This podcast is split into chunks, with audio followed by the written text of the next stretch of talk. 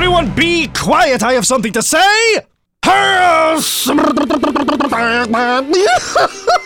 ah, fuck! God damn it! For immediate release May 13, 2018. Webcomic Jerk City announces corporate rebranding, changes name to Bone Quest.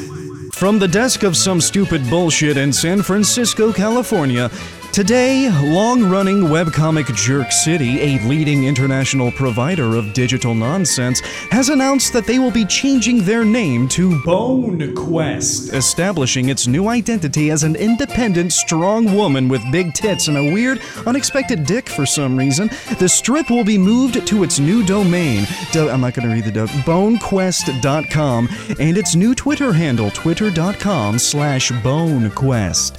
The comprehensive rebrand elevates the focus on dongs and bongs and introduces a new logo, positioning, and website. Hell does positioning Shut up! Bone Quest's new brand enables the comic strip to stand out in the ever growing ecosystem of undercooked, shitty webcomics. Readers will enjoy the ease of use of the new Bone Quest technology along with the improved customer service. The new logo brings a crisp, new visual identity, characterizing the brand Gay. as. But get off of me! An original. Bone Quest's emphasis on providing daily adventures of its cast of characters is reflected in its tagline slurping and drooling and.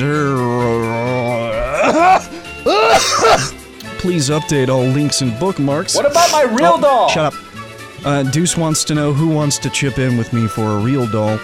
Please visit W the three bonequest.com to explore the new website and learn more about the products and services offered. Oh, there's more. About BoneQuest. BoneQuest made its debut in 1998 and has published nearly 7,000 episodes, all garbage. Just shit. I hear and or obey. And that's it, we're done! Updated the website, made this thing. I can go to bed. Or kill myself and no one else.